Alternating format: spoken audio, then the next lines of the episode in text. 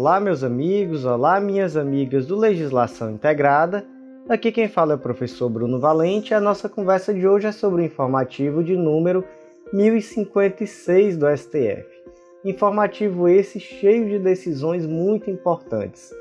E começamos por aquele convite de sempre para você que vem sempre aqui, mas ainda não se inscreveu, que não deixe de se inscrever e ativar o sininho para saber de todas as notificações, seja através do Spotify, Deezer, Apple Podcasts, Google Podcasts ou do YouTube.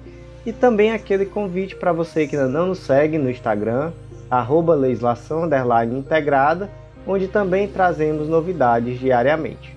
Então, sem mais delongas, vamos começar. O primeiro julgado do dia foi inserido no artigo 22, inciso 1 da Constituição Federal, e o destaque ficou da seguinte forma: é constitucional desde que observado o teto remuneratório, norma estadual que destina aos procuradores estaduais honorários advocatícios incidentes na hipótese de quitação de dívida ativa em decorrência da utilização de meio alternativa de cobrança administrativa ou de protesto de título. Meus amigos, alguns pontos importantes aqui. Primeiro ponto: advogado público recebe honorários de sucumbência? A resposta é sim, inclusive com o CPC de 2015, essa previsão está expressa na lei, artigo 85, parágrafo 19. Os advogados públicos perceberão honorários de sucumbência nos termos da lei. Essa disposição é constitucional? O STF já decidiu sobre o assunto e lá na ADI de número 6053 foi decidido que essa disposição é constitucional. Qual o único detalhe? O detalhe é que é necessário obedecer ao teto previsto lá no artigo 37 da Constituição Federal.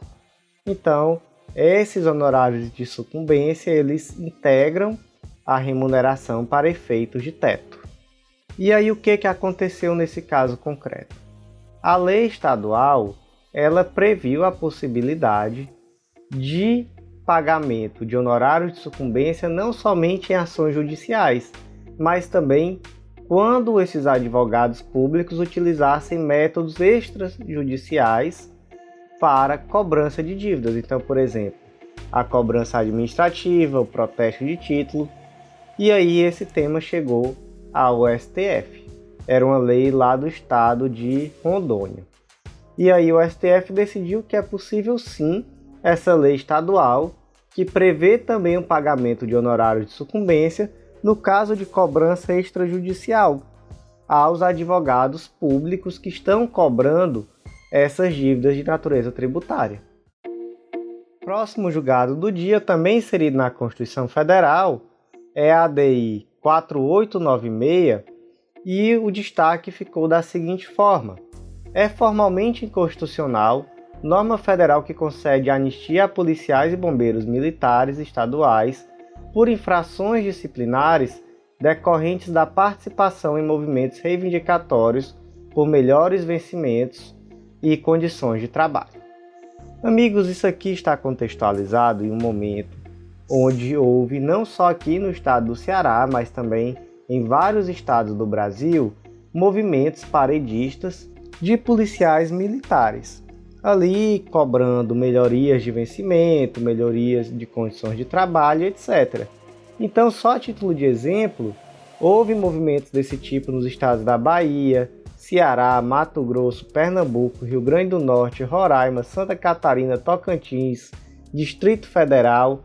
Aqui no Ceará, por exemplo, eu vivi de perto esse, esse movimento, eu vi o que aconteceu na época e foi uma época realmente de terror para a população, porque além da paralisação da polícia, existia também uma espécie de guerra informacional, na medida em que se propagava notícias falsas acerca de situações escandalosas pela cidade, situações de extrema violência, que na maior parte das vezes não eram verdadeiras. Então se criava um clima de terror para a população, ao passo que as lideranças utilizavam esse terror como moeda de troca para a, a consecução de seus fins. E aí sabemos né, também que daquela época Vários dos líderes viraram políticos. Hoje, inclusive, temos aqui no estado do Ceará o capitão Wagner, que vai ser, foi candidato a prefeito todas as vezes desde então, vai ser candidato a governador esse ano, e que surgiu como liderança nesses movimentos paredistas que aconteceram aqui no Ceará, por exemplo, lá no ano de 2012. E posteriormente aqui também no estado do Ceará, já no ano de 2020, também tivemos uma situação parecida, mas que acabou não conseguindo tomar a proporção daquele primeiro movimento que aconteceu, se eu não me engano, em 2012 mesmo.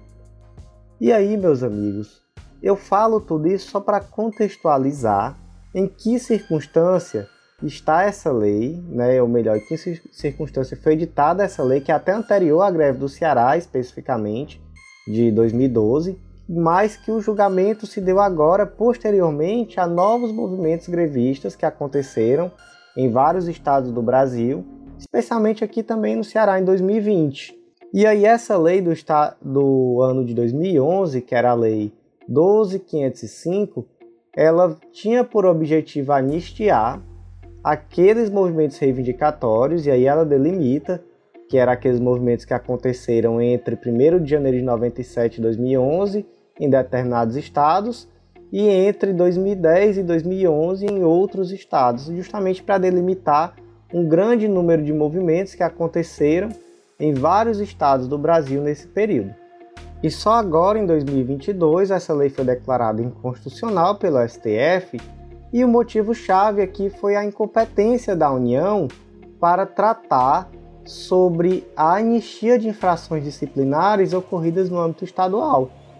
No julgamento, o STF reconheceu que não existia uma uniformidade aqui entre as situações desses vários estados e que as peculiaridades desses casos concretos e o regime mesmo disciplinar desses policiais militares que estão subordinados, que estão dentro da autonomia dos estados e não da União, retira essa possibilidade de a União anistiar.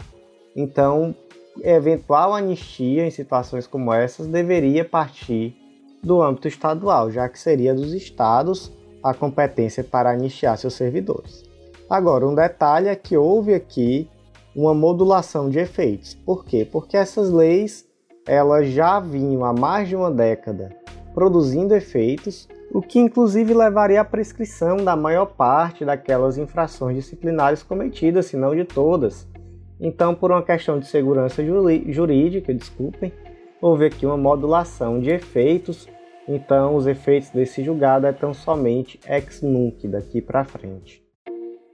Próximo julgado do dia diz respeito ao regimento interno do CNJ e o destaque ficou da seguinte forma: é constitucional a requisição, sem prévia autorização judicial, de dados bancários e fiscais considerados imprescindíveis pelo Corregedor Nacional de Justiça para apurar a infração de sujeito determinado, desde que em processo regularmente instaurado mediante decisão fundamentada e baseada em indícios concretos da prática do ato.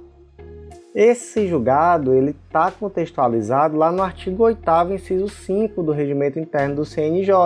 Veja só o que, que esse artigo diz. Compete ao Corregedor Nacional de Justiça, além de outras atribuições que lhe forem conferidas pelo Estatuto da Magistratura, requisitar das autoridades fiscais, monetárias e de outras atividades competentes informações, exames, perícias, documentos, sigilosos ou não, imprescindíveis ao esclarecimento de processos ou procedimentos submetidos à sua apreciação, dando conhecimento ao plenário. Então esse dispositivo ele foi declarado constitucional e foi dada tão somente uma interpretação conforme a Constituição para esclarecer que esse requerimento, essa requisição, desculpe, de dados, mesmo dados bancários e fiscais, deve se dar através de um procedimento administrativo que seja corretamente, regularmente instaurado através de uma decisão fundamentada e de indícios concretos da prática do ato. Então, tão somente aqui se trouxe um esclarecimento da necessidade de uma, de uma observância de um procedimento regular para que sejam requisitados esses dados bancários e fiscais. Mas em relação à constitucionalidade da disposição, essa constitucionalidade foi reconhecida e o dispositivo permanece rígido. Próximo julgado do dia, inserido no artigo 37, parágrafo 5 da Constituição Federal, e o destaque ficou da seguinte forma: é constitucional norma estadual, decorrente de emenda parlamentar a projeto de lei de iniciativa do Tribunal de Contas Estadual, que veicule regra sobre prescrição e decadência a ele aplicável. E aqui nós temos dois pontos de debate. Primeiro ponto: essa iniciativa ela teria que ser do Tribunal de Contas, a iniciativa dessa lei, e foi. Mas aqui houve uma emenda parlamentar. Então, esse dispositivo acerca da prescrição, ela, ele decorre de uma emenda parlamentar em um projeto de iniciativa do Tribunal de Contas do Estado. E aí, por conta disso, existe aqui um vício de constitucionalidade? E aí a resposta é não, não existe. Não há nenhum problema em haver uma emenda parlamentar, ainda que o projeto seja de iniciativa do Tribunal de Contas do Estado e ainda que se trate de uma matéria que necessariamente deve ter essa iniciativa do Tribunal de Contas do Estado. Então, em relação a isso, não há nenhum problema. Segundo ponto.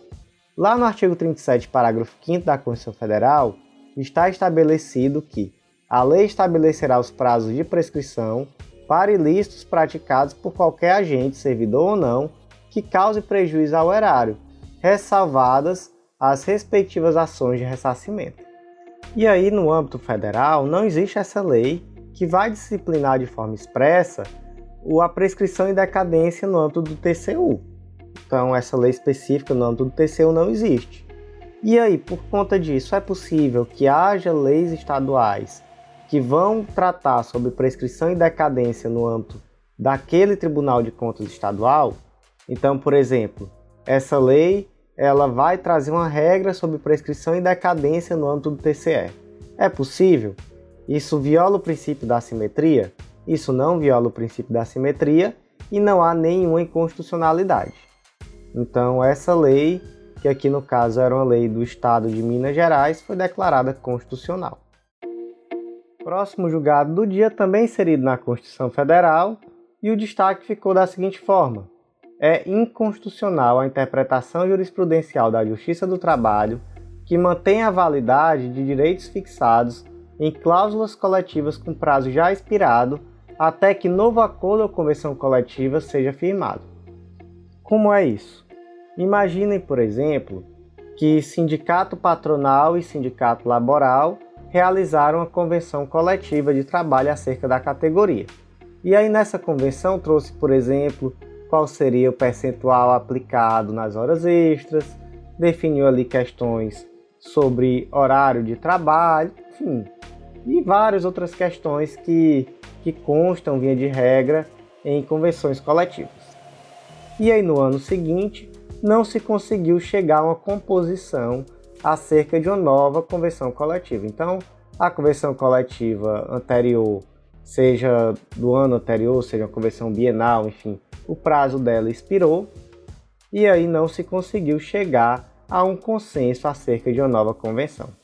Gente, isso aqui foi só o que aconteceu quando passou a reforma trabalhista lá em 2017.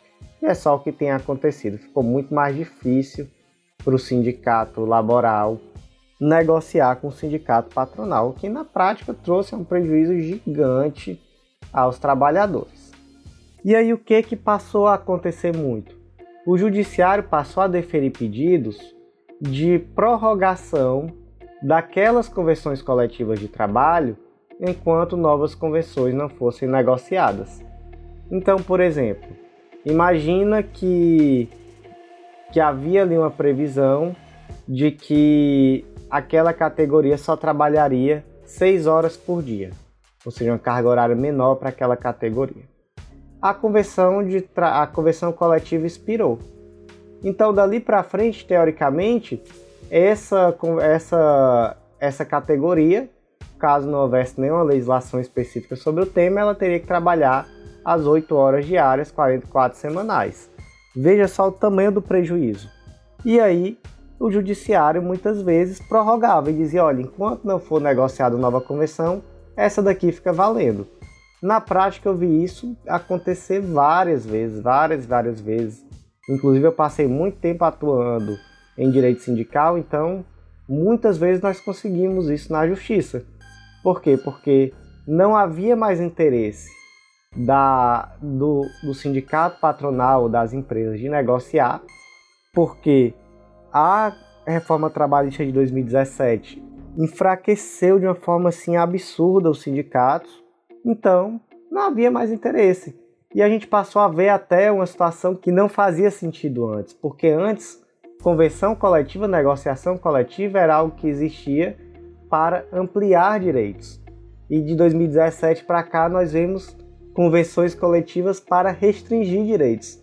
No próximo informativo, o 1057, a gente vai até trazer uma abordagem sobre esse tema, sobre a possibilidade de convenção coletiva para restringir direitos. E aí o STF, você vai ver que decidiu que é plenamente possível, desde que não adentre nenhum direito fundamental, nenhum direito ali previsto no artigo 7 da Constituição e etc. Mas que em regra é possível. E aí agora, com essa decisão do STF, essa, essas decisões da Justiça do Trabalho, no sentido de ampliar o, o prazo de vigência de convenções coletivas, não será mais possível. Qual o efeito prático disso? O efeito prático disso é um enfraquecimento ainda maior dos sindicatos, a perda de mais um poder de barganha. Então agora, se essa, se essa empresa, se esse sindicato patronal sabe que aquela convenção coletiva não vai ser prorrogada, então agora ela, ele tem menos motivo ainda para querer negociar uma convenção coletiva nova, para poder trazer ali algum direito novo para aqueles trabalhadores. Então, é uma decisão que realmente enfraquece como um todo a defesa do trabalhador. Mas, enfim, é uma decisão que já foi tomada e trata-se da DPF número 323 do, do Distrito Federal, então peço a vocês muito senso crítico em relação a esse tipo de decisão, uma compreensão de que realmente se trata de uma decisão que vem para enfraquecer ainda mais o um movimento de luta por direitos dos trabalhadores, que é um movimento que já, já vem sofrido, né? já, já vem aí minguado, definhando nos últimos anos. Meus amigos, então por hoje foi isso. Eu agradeço muito a você que ouviu até o final e faço aquele convite de sempre para você que ainda não é nosso assinante para acessar legislaçãointegrada.com.br. Lá você pode inclusive fazer o cadastro gratuito na plataforma e acessar vários materiais de degustação. Você pode conhecer com mais cuidado esse material que te dá uma possibilidade de estudo contextualizado de lei seca e jurisprudência e te dá um acesso ilimitado a vários planos de leitura de várias carreiras, planos também focados em edital, para que você possa ter um estudo completo, atualizado e um estudo dinâmico de legislação e jurisprudência com tudo que você precisa em relação a esses dois pilares para a sua prova, seja ela de que carreira for. Então, por hoje foi isso. Agradeço muito a vocês e até a próxima.